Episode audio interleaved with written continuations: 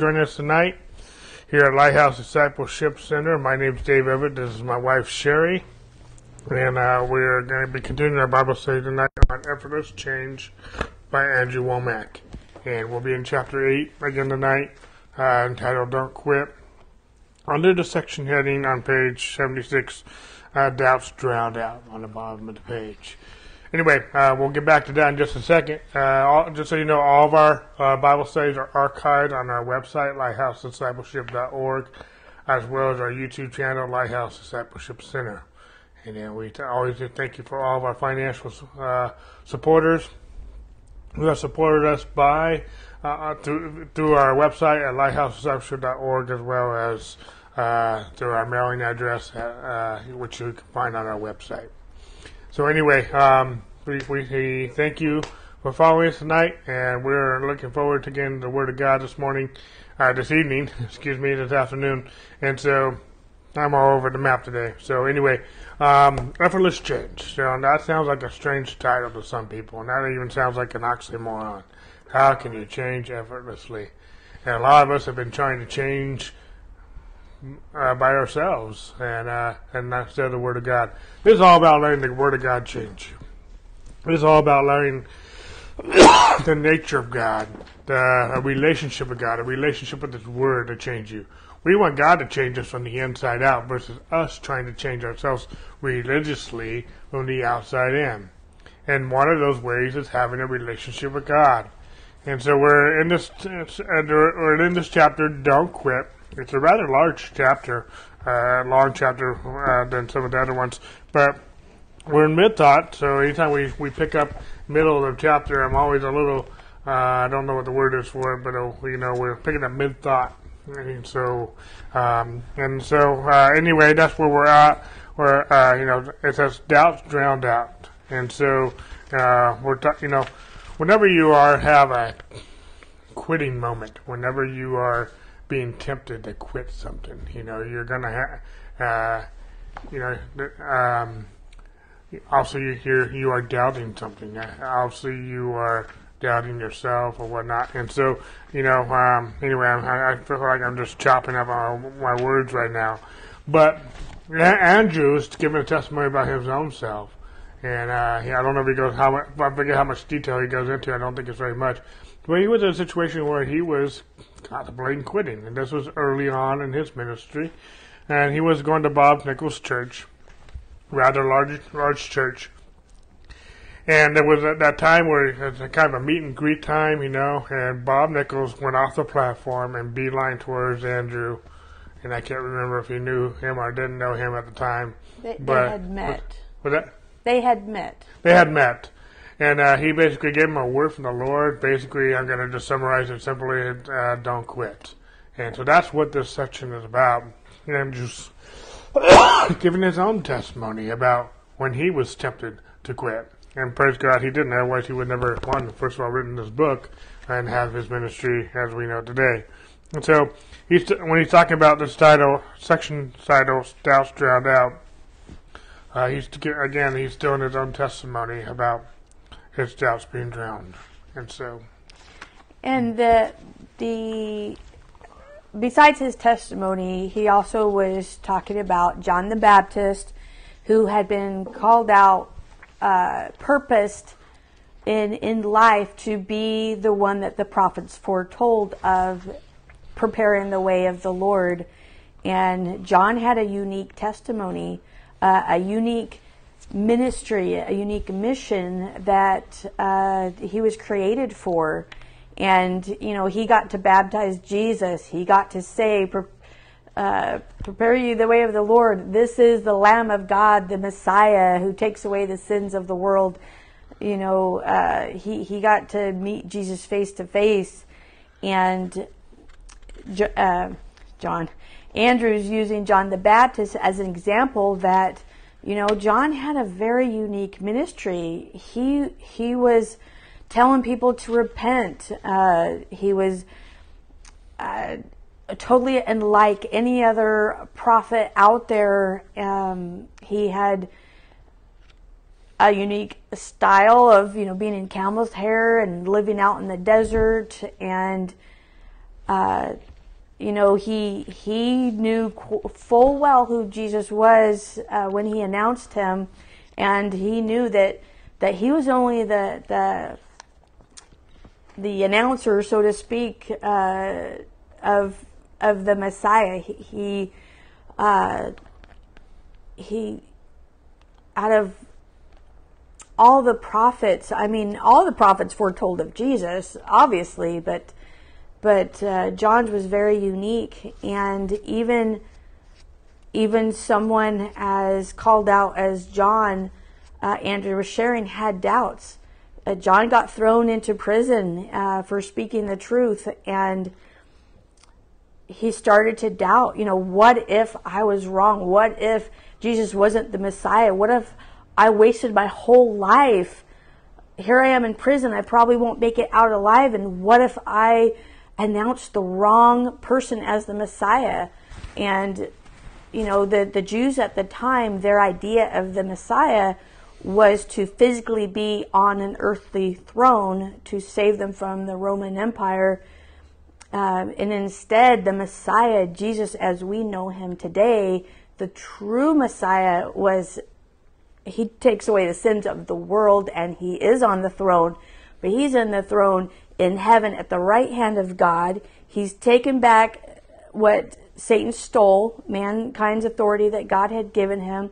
He has defeated death. He has uh, taken our sin as far as from the east as from the west. He didn't just take it, he purchased it. Uh, he crucified it at the cross with himself. It's buried, it's done with. He's forgiven us. He established us back into right relationship with God. Uh, he's, I mean, one of my favorite subjects to, to get up and and and just go off on is uh, the death, burial, and resurrection of Jesus. Because without that, um, Jesus wouldn't be the Messiah. But he did raise from the dead. He did uh, resurrect. Uh, he did ascend on high. He is the Son of God. He is the Messiah. Uh, but I want to get back back on topic, back on the the Bible study. But I did want to say, you know, Dave started a new series on faith this morning, and you know, John the Baptist even sent his own disciples to Jesus. Are you really the Christ, the Messiah? I really need to know. You know, he was uh, he didn't want his life to be a, a waste, and and you know, Jesus' answer, as Andrew went into, had been um, instead of answering the disciples, he went an hour of healing people and and casting out demons and doing all kinds of miracles. Then he told the John's disciples, "Now go back and tell John that uh, of what what you've seen, because it was foretold of what Jesus would do, and Jesus did do it. Jesus is the Messiah." But uh, the the title, the "Don't Quit," and the title doubts drowned out, you know, reminded me Dave ha- uh, had a point that faith speaks, but also doubt and worry and fear and unbelief speak too. And we can speak to our doubts and we can speak the word of God and walk in faith. So just a reminder, Sherry's going to read for us, but we're in chapter 8 tonight. Uh, and we're about uh, two or three pages in, on page 76, Doubts Drowned Out. John the Baptist knew the scriptures. When the Pharisees came to him and asked, Who are you? Are you the Christ? He answered, No, I'm not the Christ. I am the voice of the one crying in the wilderness, Make straight the way of the Lord, as the prophet Isaiah said. John 1 uh, 23. John quoted from Isaiah 40, just five chapters after Isaiah 35, which spoke of the one who had come before to prepare the way for the Messiah. The voice of him that crieth in the wilderness, Prepare ye the way of the Lord, make straight in the desert a highway for our God. Isaiah 43. John quoted from a number of passages all around this part of Isaiah. Back then, they didn't have a Bible like we have today with chapters and verses. They had scrolls of paper. It was hard to find a certain sentence or passage because they weren't divided into chapters and verses. What we call the book of Isaiah was just all one letter. So for John the Baptist to quote from what we call Isaiah 40, which was very close in the, that letter to what we call Isaiah 35, I believe it is proof positive that he had to have read those verses to the point where he was very familiar with them. He knew what God had prophesied the Messiah would do when he came. John the Baptist's messengers may not have understood. They came back to John and said, well, he didn't answer our question directly whether he was the Christ. However, he made us wait an hour during which time he opened up blind eyes and healed deaf ears. People who couldn't talk talked, and the people who couldn't walk walked. Then he told us to come back and tell you what he had done and that you'd be blessed if you would just believe. When they delivered that message to John, I believe the Holy Spirit connected what Isaiah had prophesied about the Messiah and what Jesus had just done. I believe the light came on as John realized, how could I doubt that this was the Messiah? He has performed everything the Word of God prophesied he would do. No other man has opened up blind eyes, unstopped deaf ears, enabled the lame to walk, and caused dumb tongues to sing, especially not in one hour's span of time. He even raised the dead. I believe the Holy Spirit came in like a flood and washed away all of John the Baptist's doubts.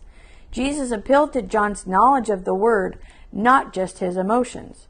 When the truth of God's Word drowned out John the Baptist's doubts, I believe he began to praise and thank God. Yeah, I don't have a lot to comment on here. It's just kind of reoccurring, if you've been, especially if you've been following us the last few weeks, but this whole uh, ongoing story about John the Baptist. I know, I don't know about you, but I've never heard a lot of teaching on John the Baptist. One, there's not a lot of scripture on him, but he is one of the, he is the last prophet of the Old Testament. Old Testament didn't begin with Matthew 1. The Old Testament begins at the cross. I mean, New Testament didn't begin at Matthew 1, 1. Uh, New Testament begins at the cross.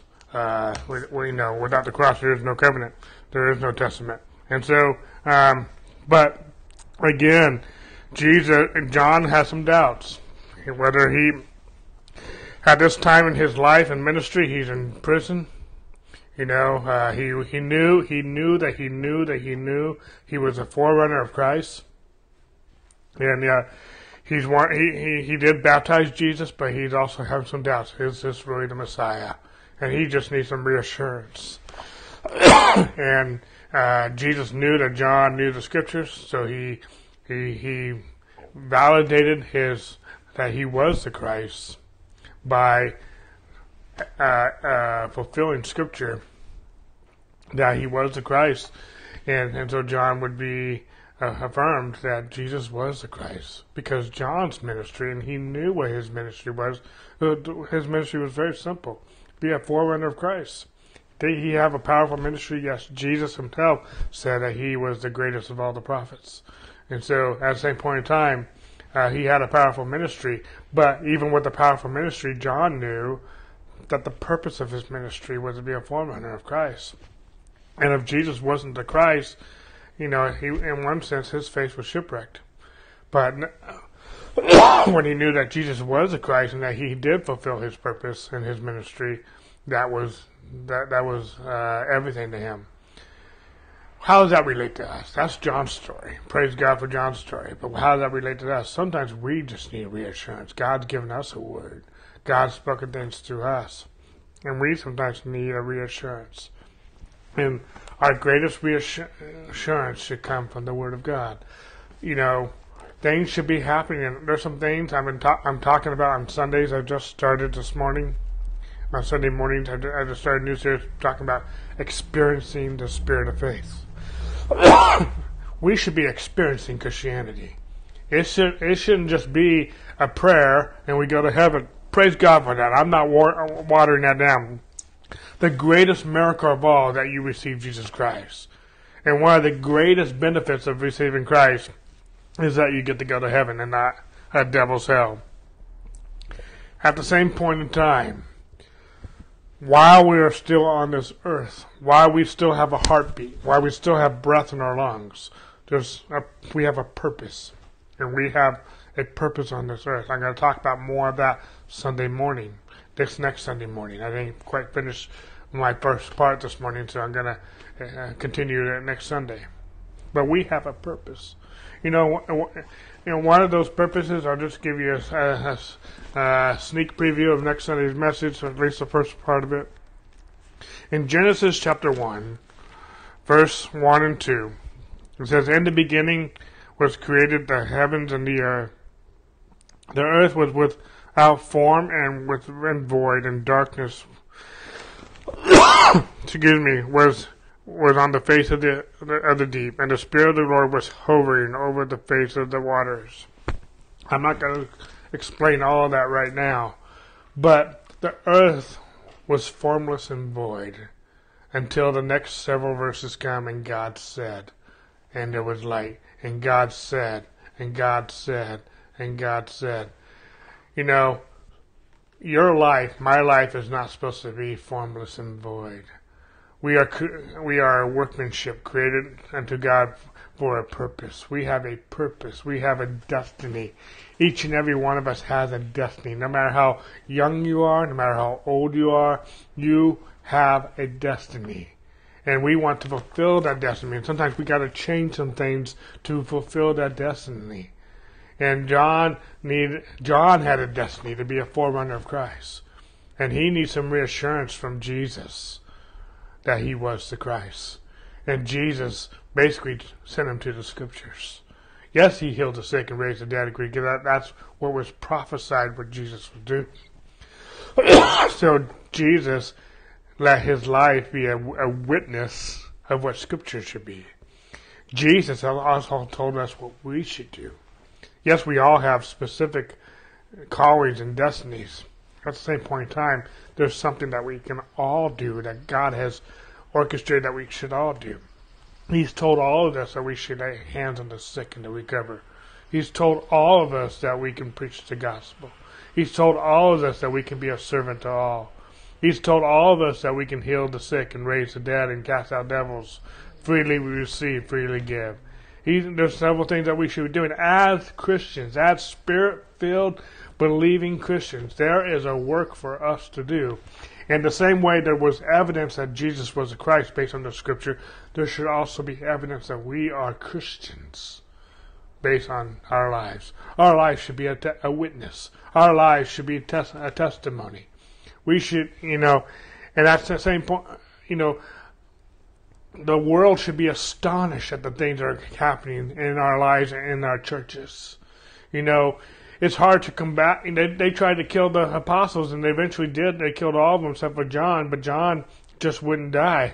they tried to boil the guy, and he just wouldn't fry. But at the same point in time, you know, uh, they tried to kill them all. Yeah, at the same point in time, they're healing the sick, they're raising the dead, they're they're drawing the crowd. Jesus is healing. There's some cities. Mark chapter one talks about how he went to go visit Peter's mother-in-law, and he healed the whole town. The whole town was healed. I mean, that talk about clearing out a hospital. You know, if you start clearing out a hospital, if you, I mean, the medical ministry, I mean, the medical industry is one of the largest multi-billion trillion dollar uh, industries in the world. All the pharmacy, all the doctors, all the, there's everything. There's all kinds of stuff. if you start healing the sick, you know, you're not going to cause any small stir uh, Paul put out some uh, sorcerers out of business in Philippi, and he ended up in jail.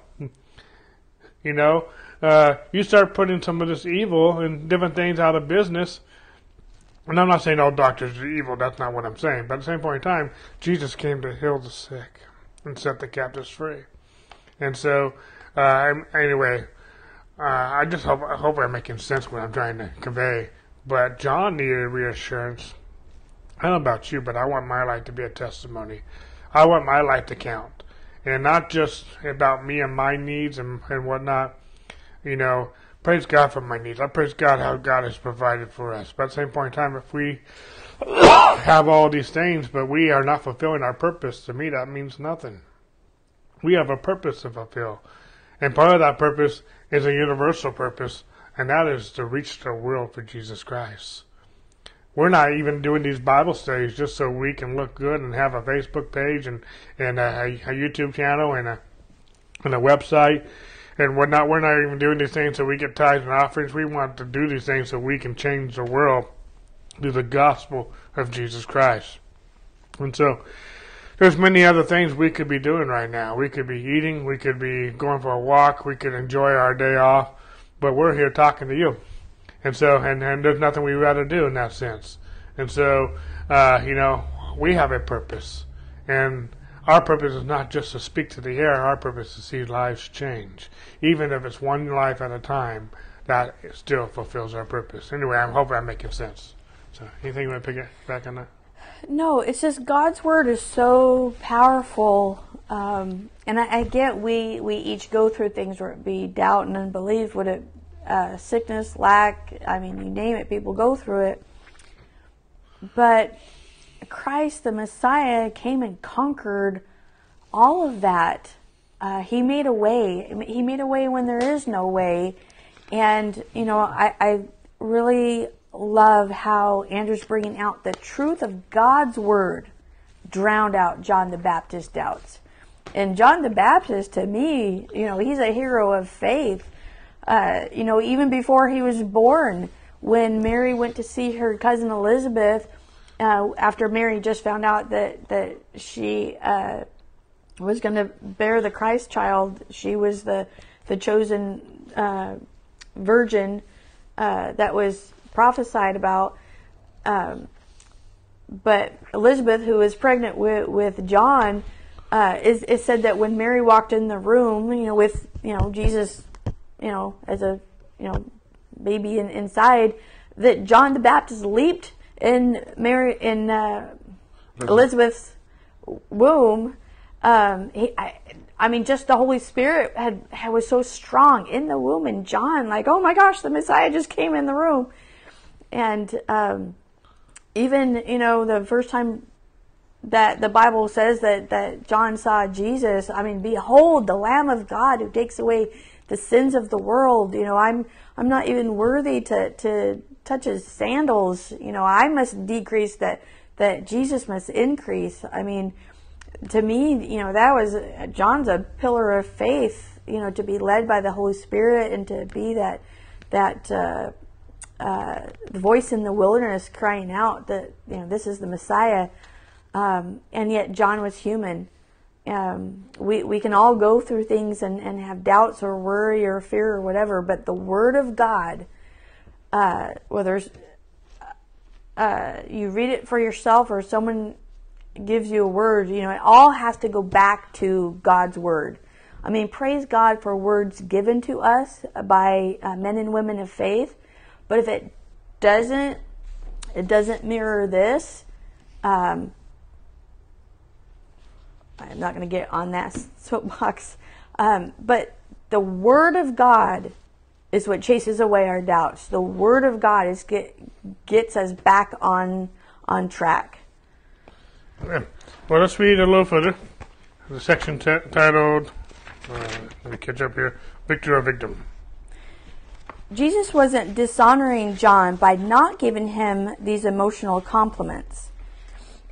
He didn't just this is bringing back because I know we we started mid chapter, but Andrew had brought out that after John the Baptist uh, disciples came to Jesus, Jesus did all these miracles, and he sent the dis- disciples back to John to, to tell John who uh, who Jesus was. But after they were out of earshot, then Jesus gave John compliments to to those who were around him, those who were listening and Andrew's bringing out why didn't Jesus wait for uh, say it, these compliments before the disciples left so that the disciples could tell John, hey, this is what Jesus said about you. Uh, Andrew is saying that he Jesus didn't want John to live off some emotional compliment. He wanted, uh, well, I'll get get back into this. Jesus wasn't dishonoring John by not giving him these emotional compliments. He didn't just tell him something to tide him over. It was just the opposite. Jesus honored John so much he refused to give him just an emotional response. Instead, he referred him back to the Word of God. That's powerful. We want emotional things like somebody putting their arm around us and crying with us. That might make you feel good temporarily and help you over a hump, but it's not going to help you long term. I'm not saying that we shouldn't show compassion for people. However, in the long term, you need to know the truth. You need to take hold of the Word of God. Faith comes by hearing the Word of God. Romans 10 17. God's Word is the sword of the Spirit. Ephesians 6 17. That's the weapon you use to fight off depression, discouragement, and despair. Yet many people simply wallow in their tears, wanting God to come down to their level and help them by saying, It's really bad. A friend of mine was ministering encouragement at one of our ministers' conferences.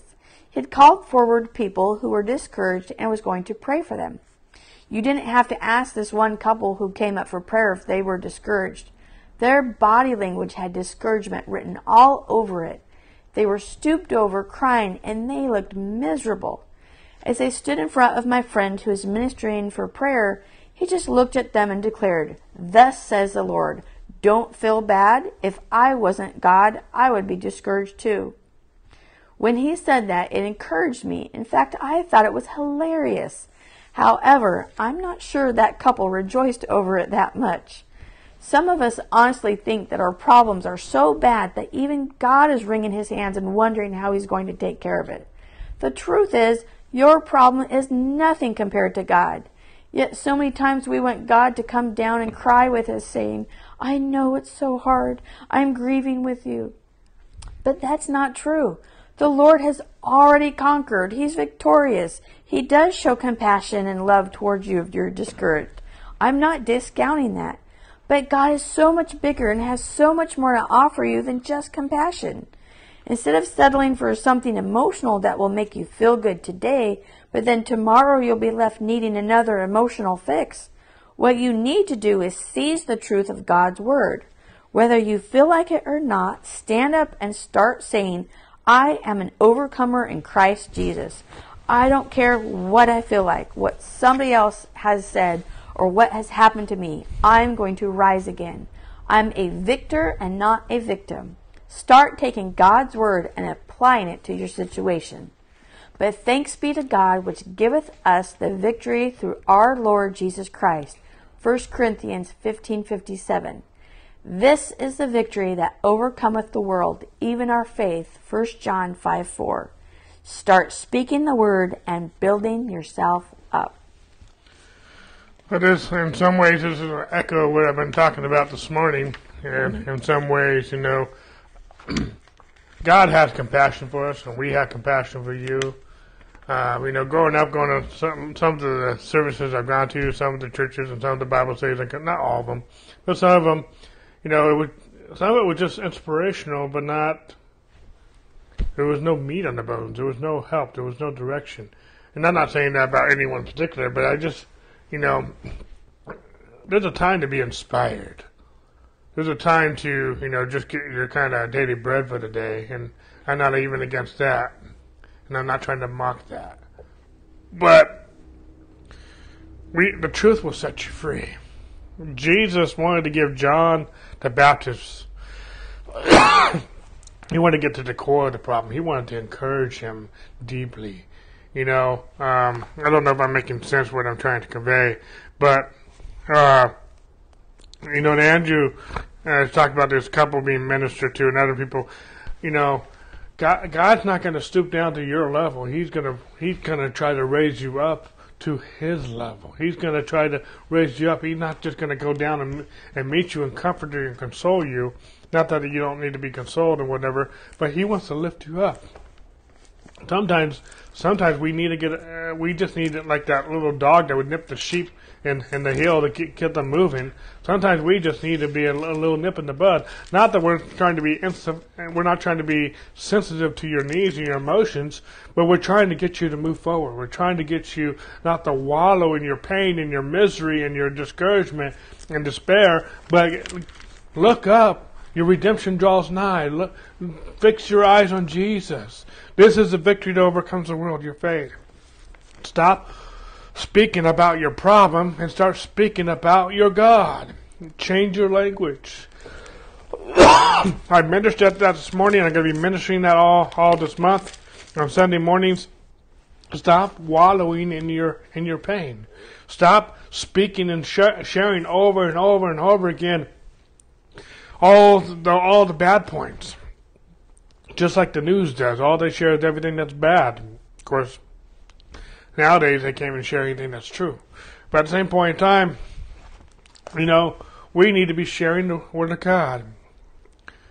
You know, a lot of times when I minister, I'm asking someone, "What what verse are you standing on?" I understand you're going on this problem. I understand you're you're dealing with this situation. Excuse me. But what verse are you standing on? What does God say about the problem? You know, there, there's been times where I've gotten discouraged and, and I've gotten down and I know the right answer intellectually, but in the moment I just got tired of the battle. I just, maybe I've gotten overwhelmed emotionally and I know what verse I'm standing on, but at the same point in time, I need a friend to lift me up. I need uh, some friends to tell me what what the what for if I need it, and uh, get me back on my feet so I can run and I can walk and, and I can go forward. You know, uh, not just put a not just uh, pat me in the back and feel sorry for me. I'm not saying there's not a time for that to a certain degree, but you know, I don't want people to just feel sorry for me. I want, you know, we we need help. We need to help and edify and spur one another on to good deeds. Stir one another up in a good way. You know, uh, get people fired up in a good way to, to continue on. You know, it, it, ends here, you know, start speaking the word of God and building yourself up in your most holy faith. I added that last part, but, you know, Jeremiah had to encourage himself in the Lord. David too. Uh, you know, I love the Psalms where David would just vent his his dissatisfaction, his misery, but he wouldn't stay there. He encouraged himself in the Lord. And we need to be encouraged, and we need to allow other people to encourage us. Not just be sympathetic, but to encourage us, to spur us on, and to get our eyes off the problem and get our eyes on Jesus. You know, so many times people, myself included, um, have cried about their faith, wishing it was stronger. But Andrew himself, uh, in the section we, we read, uh, quoted, I think it was from Hebrews or Romans, saying that faith comes by hearing and hearing by the word of God. Faith only comes by hearing, by us hearing the word of God and believing it. And and if, I mean God Himself in in the pages of this Bible of His Word gave us the antidote, the remedy, which is believing in Jesus. And you know, I think it was Greg Fritz um, in in his uh, series, The Good News. Uh, uh, I think I'm pretty sure it was Greg, but but he said, you know, if you went to the doctor because uh, of whatever you were going through, and the doctor said, "Here, this is the remedy," and and you refused it, I mean, like that doesn't make sense. God Himself gave us the remedy for everything, and that's Jesus Christ, uh, and Him crucified, and Him resurrected, and um, uh, Jesus doesn't just didn't just come so that we could get to heaven. Jesus came so that we would be overcomers in every area of life in this sick and fallen world, whatever it might be. Jesus is the remedy. He has the answer, the antidote uh, for whatever ails us. And you know, I love you know Dave just talked about the Psalms and and, and uh, King David, but in Psalm forty uh, David says, I waited patiently for the Lord, and he inclined to me and heard my cry. He also brought me up out of a horrible pit, out of the miry clay, and set my feet upon a rock, and established my steps. He has put a new song in my mouth. Praise to our God. Many will see it and fear and will trust in the Lord. You know, we were just talking about, Andrew was just talking about the, the answer being Jesus. And then that I mean, Jesus is the, the, the one, I mean, when we're all in our, our pits, our horrible, stinking, awful pits, uh, Jesus the one who lifts us up and he doesn't just get us out of it. He sets our feet firmly upon the rock and that rock is himself, Jesus. Awesome. Well, we're going to read some more uh, Raised from the Dead.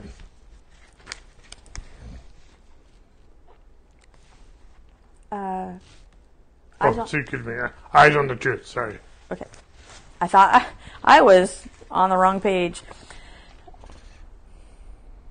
Okay, eyes on the truth. In a sense, that's what Jesus did for John the Baptist. Instead of giving him all of those comp- all of these compliments, he referred him back to the prophecies that he had known that God had used to call him to the ministry and that had put him on the right path.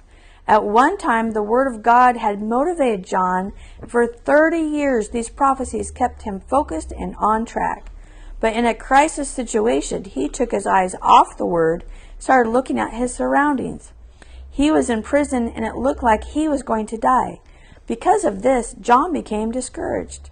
As long as Peter looked at Jesus, the author and finisher of his faith, he walked on water. Matthew 14, 28 through 31. He did something that no other person outside of the Lord had ever done before. It was miraculous. But when Jesus took his eyes off of Jesus and began to look at the wind and waves, he started to sink. John the Baptist had taken his eyes off of the Word, off of the truth that God had instilled into his heart. He was looking at his prison and the fact that he was facing death. It appeared that this tyrant, Herod, was prevailing and that he was losing. John was looking at these things and had lost sight of what the Word of God said. Jesus referred him back to the Word, the Word with which John was well acquainted. When John returned to the Word, I believe the Holy Spirit rose up on the inside of him. The scripture doesn't tell us what John's response was, but we know that he remained faithful to the end. Eventually, Herod beheaded him. There was no whimpering, crying, or renouncing his beliefs. John the Baptist stayed strong. I personally believe that when Jesus responded to John this way, John recognized, How could I have doubted? This is what the Word says. Regardless of what emotions he may have felt, he got his thoughts back on the truth. This truth really encourages me. If I were to go by my emotions, there would be times when I would feel like running away. There would be times when I would feel like giving up and quitting. But I've learned to go by the word and not by how I feel. This truth has changed me and has worked in my life for decades. I like this little last section here. This truth really encourages me. If I were to go by my emotions, there would be times when I would feel like I'm running away. There would be times when I feel like giving up and quitting. But I've learned to go by the word and not by how I feel. This truth has changed me and it's worked in my life for decades. We have to live by the truth. You know, it says in Deuteronomy chapter 8, I think verse, I forget the verse, but uh, we don't live by bread alone, but by every word that proceeds out of the mouth of God. You know, His word, word is our life, and we have to. We can't live off of our emotions.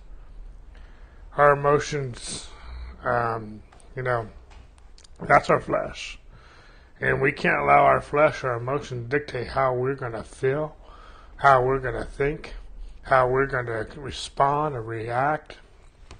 We have to live our life by the truth. You know, to be spirit, to be naturally minded is death, and be spiritually minded is life and peace. Romans eight six. If you're living by your emotions, you're living by uh, you're naturally minded, and that's death. And that's uh, it doesn't just lead to death; it is death. And so, you know, we have to keep our mind stayed upon Him. We have to choose. You know what? I know. I know. I feel this way, but I'm going to live by the Word of God. You might even, I, I can take this on a lot of different dimensions. You might be feeling sick, but the Word of God says, "By His stripes I am healed." And I'm not trying, I'm not trying to deny the facts, but I'm, I'm commanding those facts to line up to the truth and be, make, and my body be well. And I, you know, like I said this morning, you know, stop speaking Stop speaking how you feel. Stop, speaking what's wrong. Stop speaking uh, what the, the circumstances are. Start speaking the Word of God. You know, David Cho. David Cho, he had he pastored the largest church in in uh, South Korea. Uh, I think it was a Assembly God Church. And I read his book called The Fourth Dimension years years ago. And it's about his testimony. He grew up in a, uh, uh, I think it was Hinduism was his his past, either that or Buddha, uh, a Buddhist. But uh, he grew up in a poor, uh, poor, poor family, whatnot. And after he was born again, you know, before he had pastored, he was born again, and he's still a new new believer. I forget exactly where he was at, but he needed a desk, he needed a chair, and he needed a bicycle. And when he when he prayed for that chair, that bi- the desk, the chair, and the bicycle, he began to tell people, "I'm pregnant with a desk, a chair, and a bicycle." He, he even started changing his language. I have a desk, and I have a chair, and I have a bicycle. He didn't even have it yet. And, he, he, and while he was praying, the Lord told him to be specific. What kind of desk? What kind of chair? What kind of bike? And so he began to speak specifically what those items were like. And he began to, to tell people that he had a desk, a chair, and whatnot. He wasn't trying to, to lie to people, but he was believing by faith, I have this desk, I have this chair, I have this bicycle. And people wanted to come over and see it. Well, let's go see it. You know, he didn't have, have it physically to show them, but it was, it was just a matter of time. And he specifically got that desk, that chair, and that bicycle. And uh, he just believed God. And he he might have looked stupid to some people. He might have looked silly. He might have looked like he just uh, religious or whatnot. But he he just believed God. And uh, I don't know. I just remembered that, you know, through the years. And uh, Lawson Perdue, our pastor, he's from Colorado Springs, and he he he he has a saying. I forget exactly how it goes, but he says, um, "A favor of God, favor of man, and a and a good understanding." You know, he speaks over his finances all the time. He's he speaks over his kids and his church. And I mean, one thing I like about Lawson, he is just fired up in a good way in faith. If there's ever been a man of faith that I really esteem, it's when Lawson Perdue. And he just speaks faith, he speaks life, he speaks positively, and he's got a mouth on him, but he's using that mouth in a good way. and uh, and so he get fired up real quick. You know, he has these benches in, in Colorado Springs that, that says Jesus is Lord. He had them there for three years, and they were gonna they were gonna change it one year after the, the election. I forget what year this was. Finally, the I forget the whole story, so I hope I don't get it wrong. But the city or whatever had come to him said he got to change the word and he can never he cannot use the word Jesus. And he got fired up and he said, I, you know, I'm not going to change it. I was going to change the wording after the election, but since you're making a deal of it, I'm just going to keep them up. And uh, we're not going to change these, these bus stop benches and he fought it. He said, "I don't like the fight. I didn't start the fight, but I'm going to finish this fight, and we're going to win, and we're going to keep those those benches up, and because Jesus is Lord." They said, "Well, you can advertise, you just can't use the word Jesus." he says, "I'm using the word Jesus. I've been using the word Jesus all these years. I'm going to always use the word Jesus, and you're not going to tell me I can't use the word Jesus." And he, you know, those bus stops uh, signs are still up to this day. He fought that. He won it. You know, he just uh, anyway. I forget where I'm going with all this, but you know we just got to learn. We got to stop. We got to stop speaking like the world. We got to stop broadcasting what's going wrong. We need to start broadcasting what the truth says about our problems, about our finances, about our health, about our purpose, and we need to start believe not only believing God. We need to start speaking words of faith. So anyway. And, and you know we, we're to walk by faith, not by sight, and our sight, our senses will tell us, well, I'm hot, I'm tired, I'm sick, I'm poor, I'm whatever it might be. But the Word of God is so clear that we are to, to walk in the Spirit, not in the flesh. The, the flesh wants to, I'm mad, I'm, I'm hungry, I'm pitiful, I'm whatever. But, I mean, your feelings change all the time. I, I, can wake up groggy because uh, I'm not quite awake, and uh, you know, drag throughout the day being all pitiful because I'm tired. Or I can be, uh, you know, recently, uh, some, a friend who had moved out of state posted uh, that their spouse, uh, they woke up to their spouse singing, This is the day that the Lord has made. Let us be glad and rejoice in it. And I was like, what a way to start the day. This is the day that the Lord has made.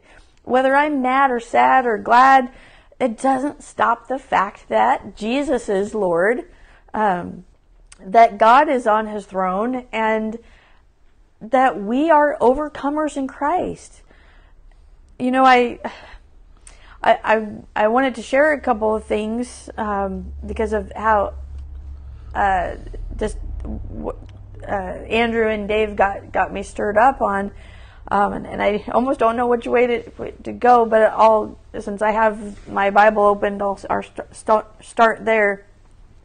You know, we're, we're talking about uh, like the different heroes of faith and, and, and John the Baptist and how, you know, they went through some horrible stuff, but, uh, you know, they were overcomers. You know, Peter got to walk on water because he, he was focused on Jesus. Well, you know, Paul, this is uh, chapter 16 of Acts. Uh, Paul and Silas uh, were ministering and they got thrown in jail. And they didn't just get thrown on, in jail, but uh, their clothes were, were torn off of them. They were beaten with rods. They were uh, they threw him into prison, and uh, put uh, not just put him in prison. He put them. They were put in the inner prison and fast, and their feet were fastened in the stocks. but it's but it, verse twenty five says, but you know after all this list of things that happened to him, but at midnight Paul and Silas were praying and singing hymns to God, and the prisoners were listening to them. Um, and then it goes on to, to, say that there was a great earthquake, and they were they were uh, uh, set free, but they didn't they didn't escape. They stayed there, and the the jailer and his whole household became saved by seeing the, the faith of Paul and Silas after all they had gone through they believed the word of God uh, versus their circumstances. And um, if you've seen the movie uh, Overcomer, eh, you know it's about this this young girl in, in high school who she didn't have a lot going with her. Her her mom had died, I believe, of a, a drug overdose. Her dad had never been in her life. Uh, in fact, uh, she believed that her dad had died uh, years ago and she was being raised by her grandma, um, who had to work just to keep you know food on the table, and so she was going down the path of um, she was stealing and and just she didn't really have a life. She didn't have friends. She was just discouraged and and feeling just uh, useless and purposeless and and uh, she got you know, uh, kicked out of a school, so she had to go to another school. And and by the grace of God, she was led by the the principal in the movie uh, to come to Christ, and she didn't know who she was.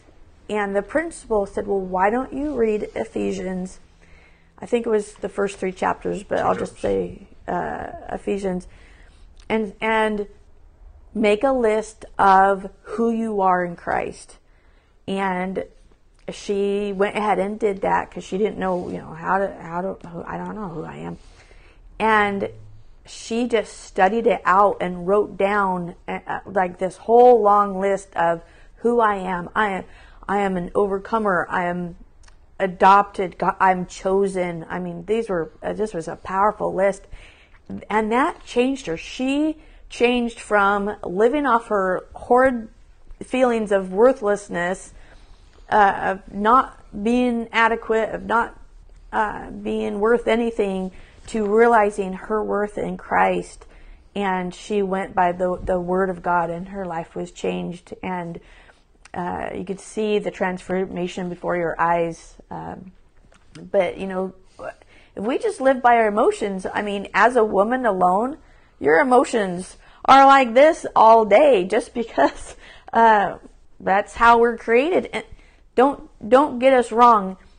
Emotions and feelings were created by God, but we can't live we can't live by them. We can't let them be Lord of our lives and rule our situations. We have to, we must walk by faith, not by sight. We must walk in the Spirit, not by our flesh. And we must live by the Word of God. Yeah, yeah. We have a little bit of time left? Yep, 10 minutes. Okay, so let's read a little bit more. Raised from the dead. I remember receiving the phone call at 4:15 a.m. and being told that my son had died. We immediately got up and got dressed. It took us an hour and 15 minutes to drive from our house to the hospital in Colorado Springs. We lived so far out, our cell phones didn't work. During that period of time when we were on our way to the hospital, I didn't have any way to check on my son. When I received that call, I declared, The first report is not the last report. I spoke my faith. Then my wife and I agreed and prayed. We called our son back to life. He had been dead for nearly five hours by the time he returned to life. It was absolutely miraculous. From the time we got the call until we arrived at the hospital and saw that he had been raised from the dead, I began having some negative thoughts and feelings of grief and things like that. I just praise God. This is not really to my credit, it's the Holy Spirit. He spent he's spent a lot of time teaching and training me. When I started having these negative thoughts, I cried out to God and he started sharing his word with me. He brought me back to scriptures and reminded me of truths. Because of that, God's word rose up on the inside of me and I literally stood against those negative feelings. I didn't care how I felt. Imagine if someone told you your son was dead. How would you feel? What kind of kinds of thoughts would run through your mind? Well, I had everything going through my mind that probably would go through yours. But the word of God rose up within me, and by the grace of God, I never spoke anything contrary to what the word said. In fact, as I began to praise God, my emotions turned around and started agreeing with God. I actually began to rejoice and praise the Lord. I'm sharing this to encourage you. Even though your emotions are pulling you one way, you know what the Word of God says. You can come to the place where God's Word is more real to you than what you feel. That's what the Bible calls faith. That's what the Word calls maturity. I'd, uh, especially that last paragraph. I'm sharing this to encourage you, even though your emotions are pulling you one way. And you know the word, the Word of God says. you can come to the place where God's word is more real to you than how or what you feel. That's what the Bible calls faith, and that's what the word calls maturity. I mean, I, I just I don't can't really say it better than that. I mean, his son Andrew and Jamie were told that their son was dead. Most of us would just fall apart. And I'm not, and they never said they didn't have regular emotions as parents. But they made a choice in the midst of all those emotions that they were fighting in those moments. Could you imagine how long that hour drive was to the hospital, knowing that their son was dead? And at the same point in time, they chose. I mean, the whole drive, while they're trying to drive and see straight, you know, most of us wouldn't even be safe driving. But at the same point in time, as they're driving, they were speaking faith. They weren't speaking doubt. They weren't just being religious about this. They were speaking the word of God. And when they got there, he was just sitting up on that and that. He already had a toe tag on. It says, you know, uh, he, but he was just sitting up, waiting for them. Some people think they can't raise the dead because they didn't, they, they can't go into the morgue or whatever to lay a hand on them. They never went in, and he was already sitting up you know? And so they didn't have to lay hands. You know your faith your faith is awesome. And so uh, i just i just liked how he ends this that you can get to a place where the word of god is more real to you. And some some of us we know the word of god. We know what the word of god says but our circumstances are more real to us than the word of god. And I, I, I know that's hard to wrap around and that's not a put down but sometimes we know what the Word of God says, but our circumstances are more real to us, and we're trying and and uh, we we have to get to a place where the Word of God is more real. David and Goliath, David, the Word of God, his covenant relationship with God was more real to him than how big Goliath was. In David's opinion, it didn't matter how big Goliath was. It mattered how, what God said about the situation. I said this morning Goliath could have been ten times the size as he was. He could have been a monster. He could have been uh, what uh, um, Godzilla or oh yeah, uh, you know he could have been uh, this monster that we see on some of these superhero movies. you know he could have been uh, um, all kinds of stuff, but it didn't matter how big he was. There could have been ten of Goliaths out there. You know, it doesn't matter how impossible it is. We know our God and we know the Word of God, and the Word of God needs to be so real that we we just we expect it to happen. David expected Goliath to fall down. He just knew. He knew the same way that God rescued him from the lion and the bear. He this Goliath was no different. Because the Word of God is not a respecter of situations, it's a respecter of faith. And faith comes from the Word of God. If the Word of God is not more real to you than the circumstance, and faith comes from the Word of God, then your faith is not. Your faith, you ha- you have the spirit of faith, but you are you have squanched that down with unbelief. Your unbelief is more real. Arthur Meintjes, one of our favorite speakers, says, you know, unbelief is belief that's un. It's belief, but you're believing the wrong thing. You're believing the circumstances. You're believing the doctor's report. You're, you're, you're, you're believing Goliath or whatever it is more than you are believing God. We have, you know, sometimes sometimes we think death is the last answer. No, Jesus overcame death in the grave, and death is not the final thing. Jesus is the Alpha and Omega, the beginning and the end. Death is not the end. Jesus is the beginning and the end. And so don't put a don't put a period where God says Amen. You know, and it's just uh, we gotta get to the point where the Word of God. We just believe the Word of God. We need to believe the Word of God. And I'm not trying to sweep our problems under some rug. No, I'm telling our problems to bow to Jesus. That's what I'm doing. David didn't ignore Goliath. He came right at him. And so he faced Goliath in the name of the Lord. He didn't come, he wasn't hiding behind some bush. He went charging at Goliath with that slingshot, and he came tumbling down. He, David was not in fear because he knew his God. He knew his God. He, you know, he got five stones. He didn't need. He only needed one, but he still got five. He only needed first shot. Boom. That guy's gone on the ground. He grabs his sword. And you know, do you know that Goliath, when he uh, they buried his head at a place called the Skull, and you know where this place called the Skull is? Calvary. Where Jesus was crucified was where Goliath's head was buried, called the Skull. I don't know about you, but that's just awesome. That's just awesome. There's a lot more I could bring out of that, but it's just awesome. You know, faith comes by hearing, and if you listen to Dave's message this morning, faith speaks. And you know, we, we talked briefly about about praise, whether it be Paul and Silas in the in the jail or, or Dave or Andrew. You know, when when we praise God, when we open our mouth and speak or sing praises to God, that boosts our faith up to act.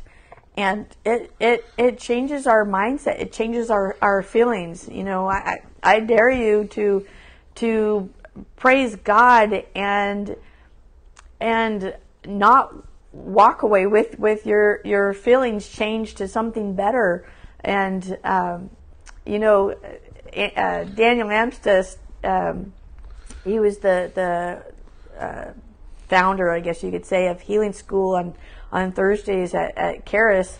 but uh, he said, I, I, dare you to come to healing school uh, for for was it a month or I forget if he put a time uh, period on it, but he's like, I, I dare you to walk away sick.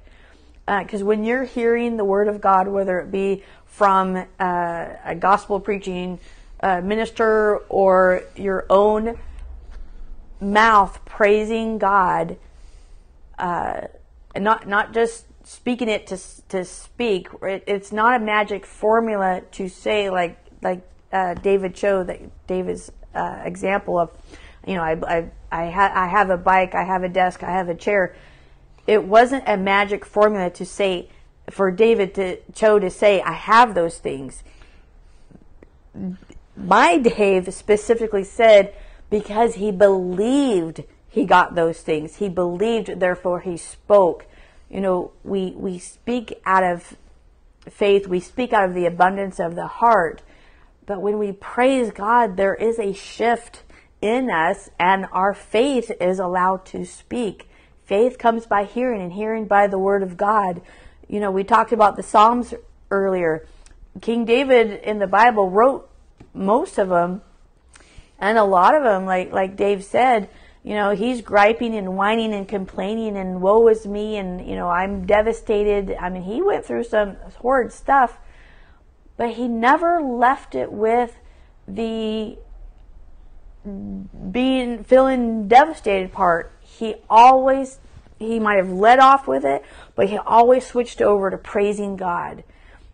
You know, oh my gosh, I'm going through this, that my enemies are after me, my friends have deserted me, I'm I'm sick unto death, you know, whatever it was David was going through. But God, but he's brought me out of the miry pit. But you know, the blessings of of God uh, forget not the benefits of God. Uh, bless the Lord, O my soul. He always got himself back into faith by by praising God. That's awesome. This is good stuff. If you would just, if we can get a hold of this. Uh, so anyway, we're out of time. Uh, we'll be back here. Uh, we got one more little section left of chapter eight. We'll finish here next week and go into chapter nine next week. Lord, we worship you. We magnify you. Lord, I speak your blessing on this week. Your blessing, Lord, faith speaks, and I speak blessing on this week for all of us. Uh, the work of our hands. Lord, your word says that you will bless the work of our hands for us. Yes, bless the work of our hands. And Lord, we just we we we just thank you. We we speak your grace over our our families, and our finances, our health, our country, and our lives. We bless this week and we bless this month, the month of May 2021, in the name of Jesus. Amen. God bless you guys. We'll see you on Wednesday at 7 o'clock. The Believer's Authority.